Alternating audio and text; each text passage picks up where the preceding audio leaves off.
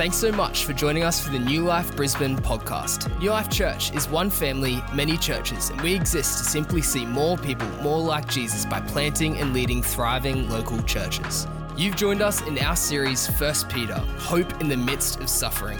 In this series, we will discover how to experience hope within suffering through learning how to embrace love, submission, and identity in the midst of challenges as we follow the example of Christ.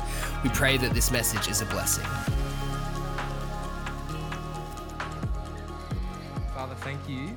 That you want to speak to us. Lord, I have prepared something to share. But what you want to share is much better. And so, Lord, help me forget that which would be unhelpful. Remember that which would be helpful.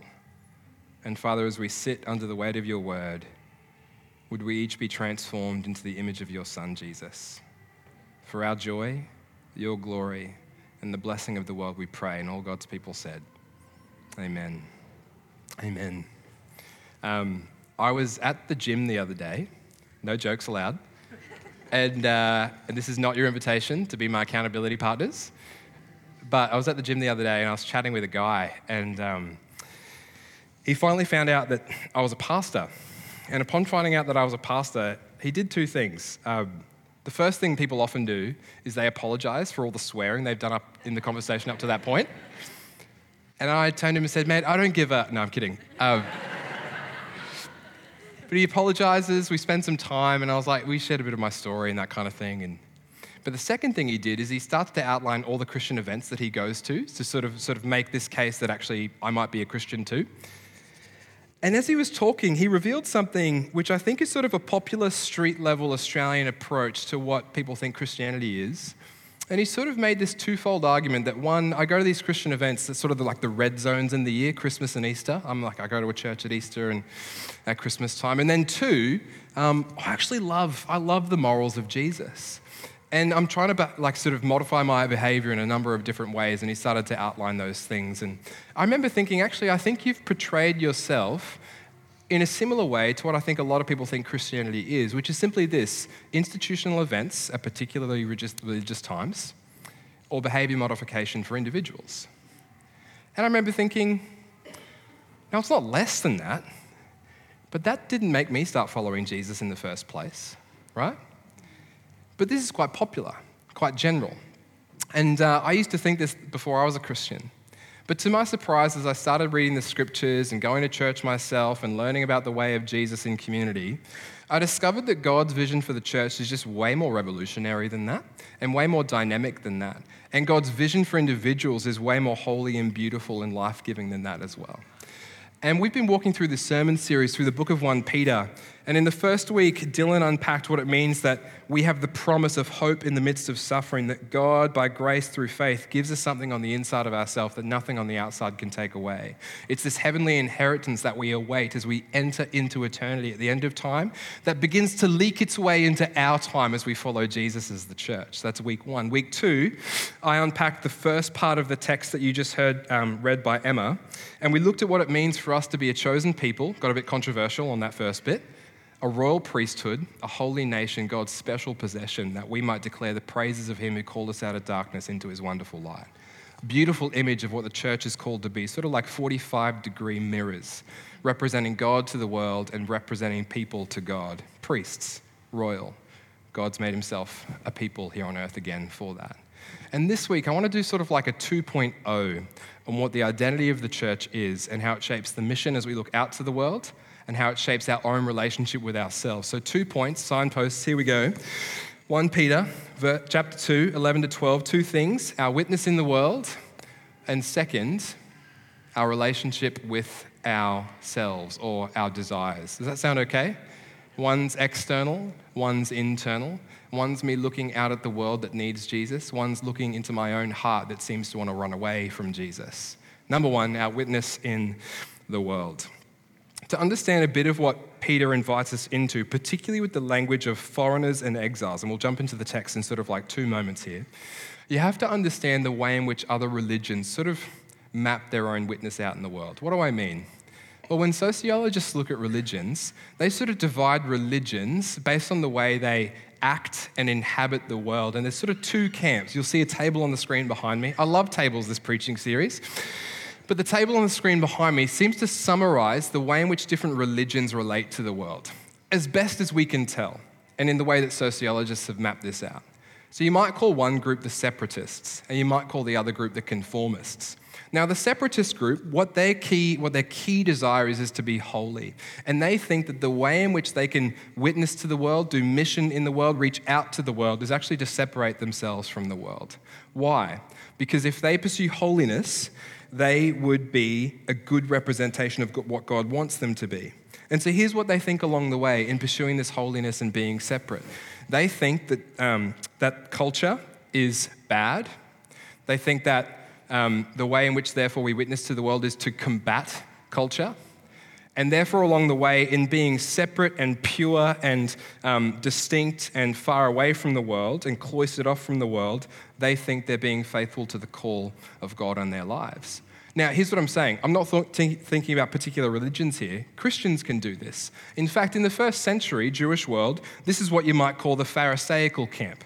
The Pharisees believed in first century Jerusalem that the kingdom of God would return, God would come back and restore his people to the promised land. They would get what God promised to them if people would pursue holiness, morality, a good ethical life.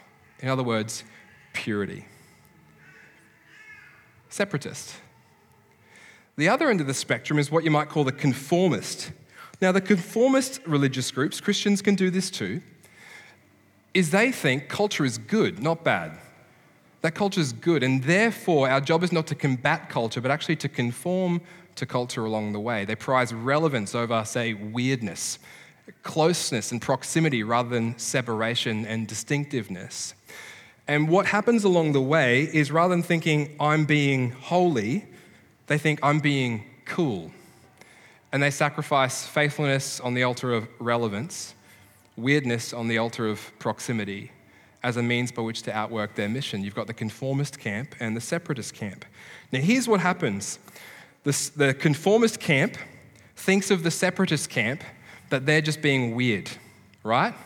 They're in a holy huddle, cloistered off from the world, no relevance. Why would I listen to them? They're separate and they're distinct. Whereas the separatist camp thinks of the conformists that they're just irrelevant. Sorry, indistinguishable, I should say. You're like the world, you've got nothing to offer. And this is how it gets broken down by sociologists. You've got the conformists and the separatists. Now, here's what happens. If I'm in a, more separatist religious persuasion, and I'll be done with this in a moment, I promise, Here's what you need to do in order to be part of my membership you need to become like me. If you want to enjoy this community, if you want to meet the God we claim to follow, you need to become like me. Whereas for the conformist, it's actually, no, you can, um, I'm going to become like you. Do you see this? I'm going to become like you, and along the way, fail to therefore offer anything of distinction or difference in your world. Now, here's what happens when these two groups at polar ends of the spectrum um, sort of you boil down the sort of bottom line of what they're achieving in the world. Three results. They've got this in common. Number one, neither group experiences suffering. Think about this. If I'm with people who are like me in a holy huddle I call Christianity, separate from the world, cloistered off from everyone else, I don't need to get involved in the mess out there. So I won't experience the suffering. I want to involve myself in the muck and the mire. But the same is true for the conformists. See, if you look out at the world and you say culture's good, doesn't need to change, so when you intersect yourself with it, you won't try and cause change. You only suffer if you try and cause change. You bring a different ethic, a different ethos into the world of which you're a part. You both avoid suffering. The second thing they've got in common is they, they both amass cultural power. Think about this. If I sit in my holy huddle with people who are like me and I say, man, the world out there is evil, Who's going to give me power? Everyone in the room. I'm with like minded people, and I sort of make my way to the tippy top of the cultural ladder in the community of which I'm a part. Separate, no suffering, I amass cultural power.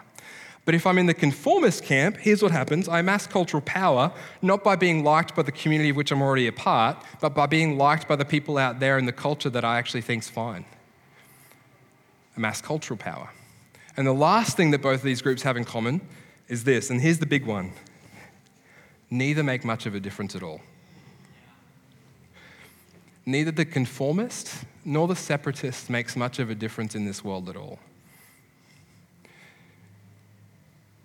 So, when the Bible talks about the church making a difference in the world, how does it, does it envision that we do that? Great question.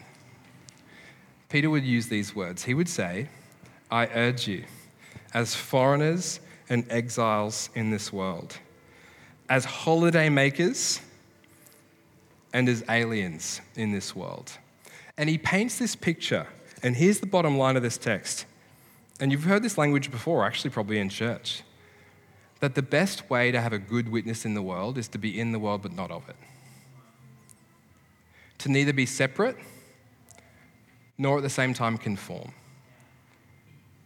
To seek to be relevant but never at the expense of your faithfulness to the king you claim to serve. That's how we do it. By being an alien who's made their home here. At the same time, who realize that, he- is that heaven is our ultimate home, because of which this world is wasting away and one day will be renewed. And so it's relativized to the ultimate vision that God has for it. This is the image of what it means to hold attention as we witness in the world. Neither separate nor conformed, but actually a holy, what Jon would Tyson would call a beautiful resistance in the midst of this world. In other words, let me boil it down this way Christians aren't meant to fit. And here's what I want you to take away from this first point Christians aren't meant to fit. And I'll just say that again, because in the room we've got university students preparing for a life of growing in their career. We've got those who are further on in their career, battling and navigating, negotiating conversations at work. We've got people in the room who are mothers, perhaps divorcees. We've got people in the room who are fathers, themselves perhaps divorcees. We've got people in the room who are single, want to be engaged, want to be married. We've got a whole host of people in the room. And no matter what your background, what your country of origin, what your story, here's what the text would say to us in language we can understand. You're not meant to fit here. We're just not meant to fit. We're meant to be aliens. So you asked me, well, what examples do we have of this actually playing out in history? Really glad you asked. Two examples, one from sort of ancient world and one from the contemporary world. I don't know if you know this, but if you're an alien in this world, then you will always find cultures that critique you while at the same time compliment you all at the same time. And this has happened in history. I'll give you an example. Um, when Christians, when Christianity first begun, can I say that? That's probably historically not accurate, but when Jesus lived his life, died his death, was resurrected, and the church was born, more, that's better. Um, what happened was uh, the Rome, that happened in a Roman world. And in the Roman world, the religious ether of that time is what you might call polytheistic. It's the last big word I'll use, I'll promise. And polytheism is the belief that there are many gods. And in the Roman world in particular, they had hundreds, if not thousands, if not millions of gods. And the notion was, the belief was, that if we have something we need in this life, say fertile crops or a fertile womb, or we need rain to come, or we need good weather, or we need this relationship, then you'd create a God in that image so you could contend before that God to deliver the good that you're after. It's what we call polytheism, in a sense, paganism. But when Christianity came along, Christianity had this belief there is no God but Yahweh, and Yahweh's revealed himself to us in Jesus, what we call monotheism. And there's some Roman texts, particularly by a historian by a guy named Tacitus. And he would write of early Christianity that they were atheists. Now, pause with me. Atheism is the belief that there's no gods. And you've got a historian in the first century calling Christians atheists. How is that possible? Easy.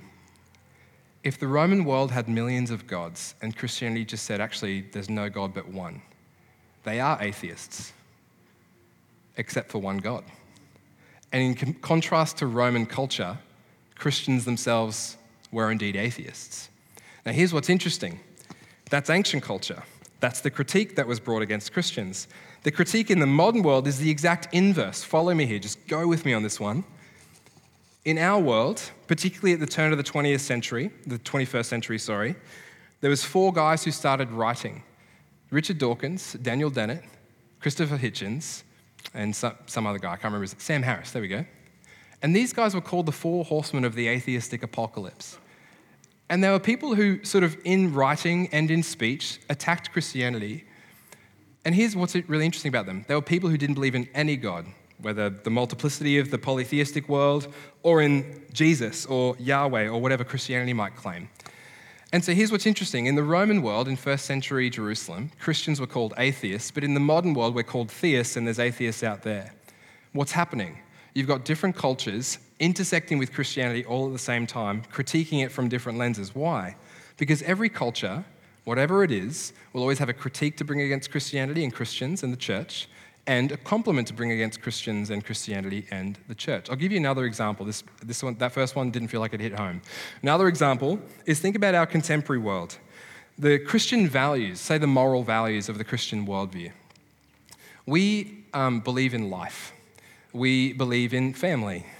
We believe in forgiving others and turning our cheek and living costly lives of love you take those cultural values, and different systems and nations and communities will experience them differently. Let me put it this way take the notion of um, loving your neighbor and going the extra mile and forgiving, and then take the Christian sexual ethic.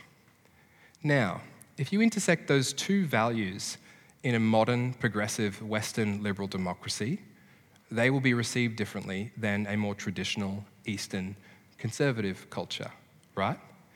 If I take the notion that there is a claim on our lives with what we do sexually because Jesus is king, in a Western culture, we're going to be allergic to that. But we're going to really love the notion that we should forgive our neighbor, turn the other cheek, and live costly lives of love. But in honor shame Eastern culture, more traditional, more conservative, it's going to be really hard for them to accept this notion that we should live costly lives of love, forgive our neighbor, and turn the other cheek. But they're going to be really, really warm to the virtue that comes from the sexual ethics of Christianity. Why? Because if you're not made to fit, there will always be cultures that critique and compliment all at the same time. Let me put it this way Christmas is coming. We're going to find ourselves at dinner tables with family and friends. There's going to be people at that dinner table who sit more left on the political spectrum and others who sit more right. On the left side of politics, we're for a big social welfare net, looking after the poor, the marginalized, the downtrodden, and the outcast. But we're also for free moral values. Now, as a Christian, here's what's, not, here's what's true. We love the idea that there'd be a body of people, in this case the state, looking after the outcast, the socially downtrodden, and the marginalized. But we're less, we're less excited about free morality. If Jesus is king, everything's on the table, especially how we live our ethical lives. What about on the right side of politics? The right side of politics, generally speaking, perhaps more so in America, therefore the free market. They don't want to regulate what's happening in the market. But what happens when you don't regulate the market? People like loan sharks and a whole host of things end up perpetuating the circumstances that make people poor. What am I saying? I'll stop, I'll stop giving examples. If you are truly made not to fit, you'll always find people that critique you and compliment you if you live a true Christian life. That's all I'm saying. We're aliens in this world. We're not made to fit. One of my favorite theologians, a guy named Stanley Hauerwas, would put it like this The church stands as an alternative to every nation. And I put in there government, community, group, society, culture, witnessing to the kind of life possible for those that have been formed by the story of Christ. What's he saying? He's saying that when people look at you, you shouldn't be conformed to their image and you shouldn't be separate from them. They should say, Wow, you're different, and maybe I want to know what you know. That's the takeaway. That's how we witness to the world. Now, what are we doing? Yeah, great. Time's not bad. Um, here's what I think this could mean for our lives we're meant to be in the world, but not of it. We're meant to be proximate, but not like it. We're to be close to our brothers and sisters that don't know Jesus, yet live life in such a way that causes them to ask questions to which Jesus is the answer. That's the vision. That's the tension. That's how we relate to the world outside. Um, I'll move on. I've got some application points, but let me just read verse 12 and we'll go to the second point. He would say this Live such good lives among the pagans, non Christians, that though they accuse you of doing wrong, they may see your good deeds and glorify God on the day he visits us. Um, I'm going to skip some things because I want to get into this second point because I think it's a bit more contentious. Um, our relationship with our desires. What an interesting title for our second point our relationship with our desires. Now, Peter's going to go on here and he's going to say something along the lines of abstain from desires. And particularly, he's going to use the word sinful, or in the original text, it would say flesh, your fleshly desires. I want to unpack a bit about what that is, but I think we need to address the elephant in the room, which is this. Actually, different cultures relate to desires differently, do they not? I'm going to give us another spectrum and then walk through what Peter would sort of have us think as we think about desire. Is that okay? Yeah. Awesome, great. How are you all doing? We okay? Very, very good. Okay. There's traditional cultures and there's modern cultures. Please forgive me for this, but we're going to go through. There's traditional cultures and modern cultures. And a traditional culture would say that fleshly desires are bad, right?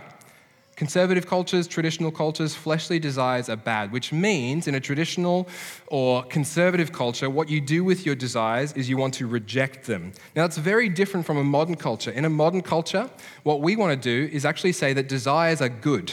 That to be human is not just to have desires, but to embrace our desires. And because we believe in the modern world that desires are good, you embrace your desires. Now, here's what happens as both of these camps look at one another the traditional to the modern, the modern to the traditional. The traditional person thinks that if I reject my desires, whatever they are, then I'm going to be happy. The modern person thinks the same thing. If I embrace my desires, I'm going to be happy. But here's what they do when they look at one another. The modern person says of, sorry, the, yeah, the traditional, the modern person says of the traditional person, you're harming your true self if you reject your desires. The traditional person says of the modern person, you're harming your ultimate self if you embrace your desires. Think about that. This is where the rubber hits the road. So, what do we do with our desires? Because no one knows what to do with them. Do we reject them and find that actually there's desires within us that could be good and could lead to a good life? Or do we embrace them, uncritically accepting all the desires that come up within our lives, just thinking that if we really just live at the behest of our desires, we'd become the people we should be? Both cultures look at one another absolutely confused and critique along the way we need to know what to do with our desires. Now, two points, and then we'll go to the text. First point is this not all of our desires are good. Not all of them are good, and not all of them, if fulfilled, will be good for us. I'll give you an example. Um, a few years ago, I was reading a book by Leo Tolstoy. It's called Anna Karenina. Any Russian literature fans in the room? Yep, awesome. It's, it's like I've read two Russian literature novels. Do not let me give you the wrong idea here. But in this book, it tells the story of desire. It tells the story of a lady named Anna Karenina, who's in a marriage she doesn't love, and a guy named Vronsky, who wants her love. But Vronsky's not married to Anna. And so the whole book tells the story of Vronsky's pursuit of Anna. And Anna keep pushing him and pushing him and pushing him away until one day she finally gives in. They have an affair. But here's the result Vronsky who for so long had wanted Anna as a romantic partner, loses interest after the affair. And Anna, who for so long didn't want to bar this guy, ends up falling deeply in love. And when Tolstoy writes this novel, he moves back from the storytelling and gives commentary as if he's a third party, sort of writing his own opinion into the novel. And he had these words to say listen to this. He said, despite the full realization of what he had desired for so long, Vronsky was not fully happy. He soon felt that the realization of his desire had given him only a grain of the mountain of happiness he had expected. Now, listen to these words. It showed him the eternal error people make in imagining that happiness is in the realization of desires. The eternal error people make in thinking that happiness is in the realization of desires. Not all desires are good. Not all good desires will make you happy if you follow them through to satisfaction. Second point is not all desires are bad. Anyone heard here of Maslow's hierarchy of needs? A human desire for shelter is a good thing a human desire for relationship is a good thing. In fact, I think the writer of Ecclesiastes would say the same thing. The writer of Ecclesiastes says we've only got 80 years on this short, vaporous life that we've got. Enjoy food, enjoy sex, enjoy relationship. He'd zoom in and say, actually, there's good things we've got desire for, basic needs and mundane things along the way. And even the word that Peter uses in this text, which is a Greek term epithumia, to describe a bad desire, another writer in the New Testament, Paul, in Philippians 1:23, would use the same word to talk about actually good desires. Paul would say, I'm conflicted, quote, I desire to depart and be with Jesus. So here's the point. It's actually not that all desires are good or all desires are bad. It's actually we need a lens through which to interpret the desires we have. That's what we're crying out for as humans, as people, and most especially as followers of Jesus. We need a lens through which to, through which to interpret what desires we have, whether they're bad or good, ultimate or mundane. And here's the good news Christianity actually provides that, but I've done a bit of a disservice here. Because if you will grant that all of us have desires, some of them good, some of them bad, that's not the same as following Peter's logic here, where he says, actually, there's the kind of desire in you which is sin. And that's much less neutral than saying, oh, some are good, some are bad. Just interpret them and express and embrace the ones that might be good and seek to walk away quite calmly from those that might be bad. The language Peter uses here is that there's the kind of desire in you which is sin, and it wants to wage war. Now, it was 1939, I think November 11, and Neville Chamberlain jumps on the radio of the BBC and he says, Britain declares war against Germany. And when he says those words, what he's saying is, Britain is now in a season where all of our resources, all of our personnel, all of our time have a one goal. And we're going to take those things and orbit them around that goal overcoming Germany and the social nationalist state under Hitler's reign. What a strong imperative. What a powerful declaration. Peter's saying the same thing. There are beings in this world, human and other, that are taking all of their resources, all of their time, all of their personnel, and they're looking at the Christian and they're saying, I declare war on that. Now, in the modern world, we don't like the language of sin so much because it's actually it's been abused in some ways. People have held the notion of sin over Christians' lives and just said, look, if you stuff up, you're out. You can't be part of this community. You're definitely not loved by God. The biblical picture of sin is way more serious than that and also has much more explanatory power than that. It's much more gentle to entertain, but also much more gruesome if you actually wage war against it in the way that actually Peter would talk about here. What do I mean? What is sin? Um, Martin Luther, the reformer, he, um, he was asked what is sin, and he looked at the Ten Commandments. You probably have heard of them. And um, that wasn't a joke, but we're there now. Um, and I think when Christians and even non Christians think of like what is sin, they usually think, well, I'm going to look for a rule book in this thing we call the Bible, and I'm just going to use that as a mirror. And if I don't line up to that mirror, then I'm probably sinful and I've probably stuffed up. And Luther was like, oh gosh, it's going to be really unhelpful because it's got to be a bit of nuance in the way that we like translate the Bible and apply it to our own lives. But he said a really helpful definition, if we're looking for one, is if you look at the Ten Commandments, he just says, look, if you break the first one, you've probably broken them all. What does he mean? The first one is, um, you shall have no other gods before me. And number two is like honor your father and mother. Number three is keep the Sabbath holy and all these different things. Lists a bunch of rules, and they're good, they're helpful. But Luther makes this point. He's like, if you break the first one, you're probably going to break the rest. Why? Because actually, to be a Christian, to be a follower of Jesus, to be a God-fearer, is to elevate God to the ultimate place of importance in your life. And when you elevate anything else, whether good or bad, actually, the doorway into sin is a lot more easy. Or let me give you another historical example of a definition of sin. Susanna Wesley, the mother of the two boys, Jonathan and Charles Wesley, she said this Whatever weakens your reason, impairs the tenderness of your conscience, obscures your sense of God, takes off your relish for spiritual things, whatever increases the authority of your body over the mind, that thing is sin to you, however innocent it may seem in yourself. Sin, it's not a category that we can do away with. One story, one application point, and then I'm going to get us to stand and we'll worship. Um, there's an Australian minister who years ago was preaching on the topic of sin, and there was a young mum who came to him and said, Hey, I'd really appreciate it if um, next time you preach on sin, you could not use that word, sin, and you could just be a bit more gentle in how you describe how we're meant to live good lives before God. And he said, Not a problem at all, but let me just illustrate for you what that could mean for us and our church, and particularly your children. So he grabs a bottle of poison from the shelf and he puts it on his desk and he says, Look, if you ingest this poison, it'll kill you in five seconds. But suppose I was to take the essential oils label from your peppermint scent that you've got in your kitchen bench and put it on the label of poison and give it to someone, what would happen? And she said, Well, they would die.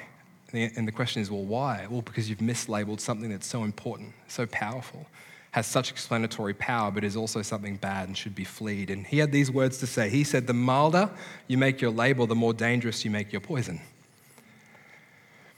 And here's what Peter says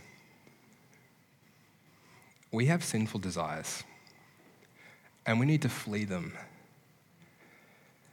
To get all South American Baptist pastor on us, sin will wreck you. Like, I have the privilege, absolute privilege of serving as a pastor here. But because of that, I hear stories. And it breaks my heart. Not because I'm immune myself, I'm like, oh, I must suck for them. I feel it. The temptation to keep scrolling on the internet late at night and therefore shun the marriage vows you made to your spouse years and years ago. The desire to get ahead at work at the expense of a colleague because you slandered them in the background in maybe a way that wasn't true. There's a whole host of things that count for sin, not because we've got a rule in black and white in the Bible, but actually because it means we place another thing above God. And we do what Susanna Wesley says. And let me just ask us some questions based off the quote that she's given us. Here's some questions for us as a church. And I'm going to be honest and share one of mine at the end, if that's all right. But here's some questions I would ask because of what she's written and defined so beautifully. Is there anything in life right now that's currently weakening your reasoning? In other words, you have to, you have to sound dumb to justify doing it as a Christian? Is there anything in your life right now, in our lives right now, that's weakening your reasoning? Is there anything in your life right now that's impairing the tenderness of your conscience? Or, in other words, it's just making you a little bit more numb to evil and unrighteousness in your own life or in the lives of those around you? Anything that's just making you callous at the moment? Is there anything that's obscuring your sense of God or weakening your appetite for spiritual things? Now, I don't have a Bible that says black and white, that's sin, but I've got, I've got a Bible that paints such a picture because of which I can say, actually, that's probably sin. And you see the difference. What should you do? Abstain, flee, run. Now, here's my thing I've realized as a young adult, it is so easy to go to social events throughout the week, every single night, and get to the end of a week or end of a month and realize, I think I've had a glass of wine every night. Does anyone else feel this? And even in conversation with my wife recently, and in months, years gone by, I've realized, goodness me, it's really easy from the, for the habit of a glass of wine with friends more nights than not throughout a week to turn into a habit of actually relying upon a glass of wine just to make me feel like it's the end of a week. And that slowly but surely can become the kind of thing that I rely upon it, not just to bring me comfort at the end of the week, but actually to become a thing that I finish my day with.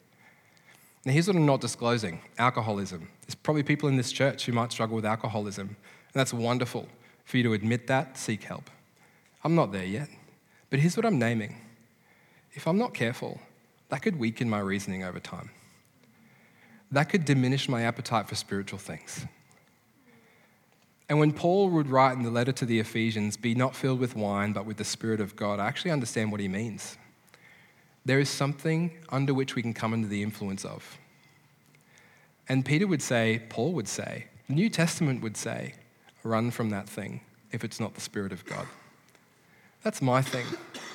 Now, here's what I'm not saying Kath and I will probably have dinners with people in the coming months, and it's a double date, and we share a bottle of wine. Awesome. What a good gift from God. But I'm vigilant. Why?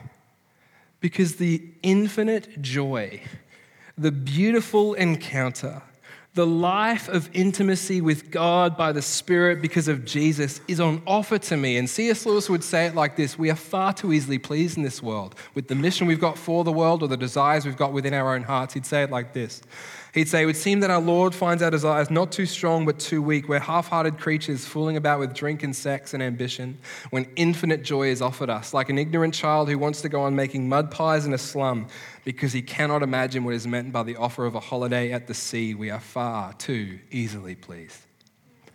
So, what is it for you? You might have something. Would you name it this evening? Perhaps repent of it in the safety of community and let's go after the infinite joy together. We have a witness to the world. We don't belong here. And we've got desires that we not only need to interpret, perhaps actually need to flee. Because sin will wreck us. But God is of infinite joy and is available to us right here, right now. Why don't we stand? We're going to pray.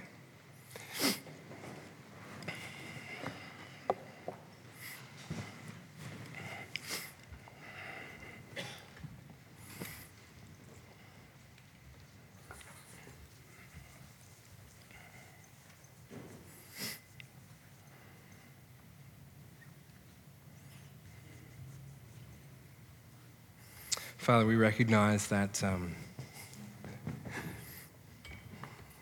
it's entirely possible, Lord, that not everything I've shared has been relevant to each of us where we're at. But we started here and we'll finish here, Lord. You've got something for each of us to hear and to which each of us need to respond.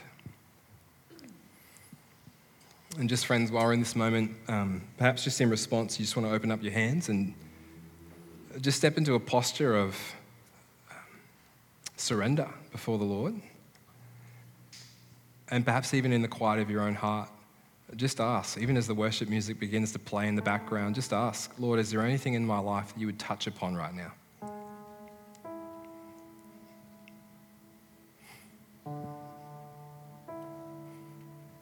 Just invite the Spirit into that space.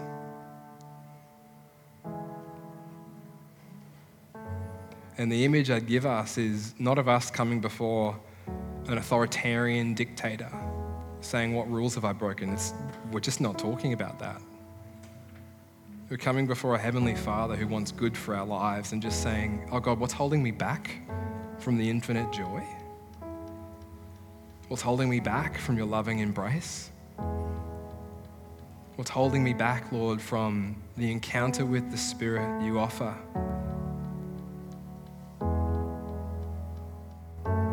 And as He begins to reveal things to you, just say, Lord, thank you.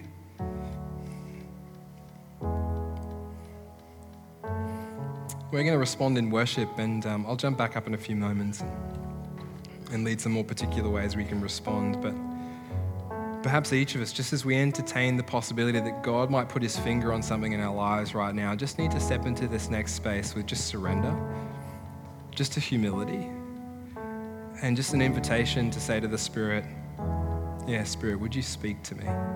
Reveal myself to me and lead me in the way everlasting. And so thank you, Lord. We love you. You're so wonderful.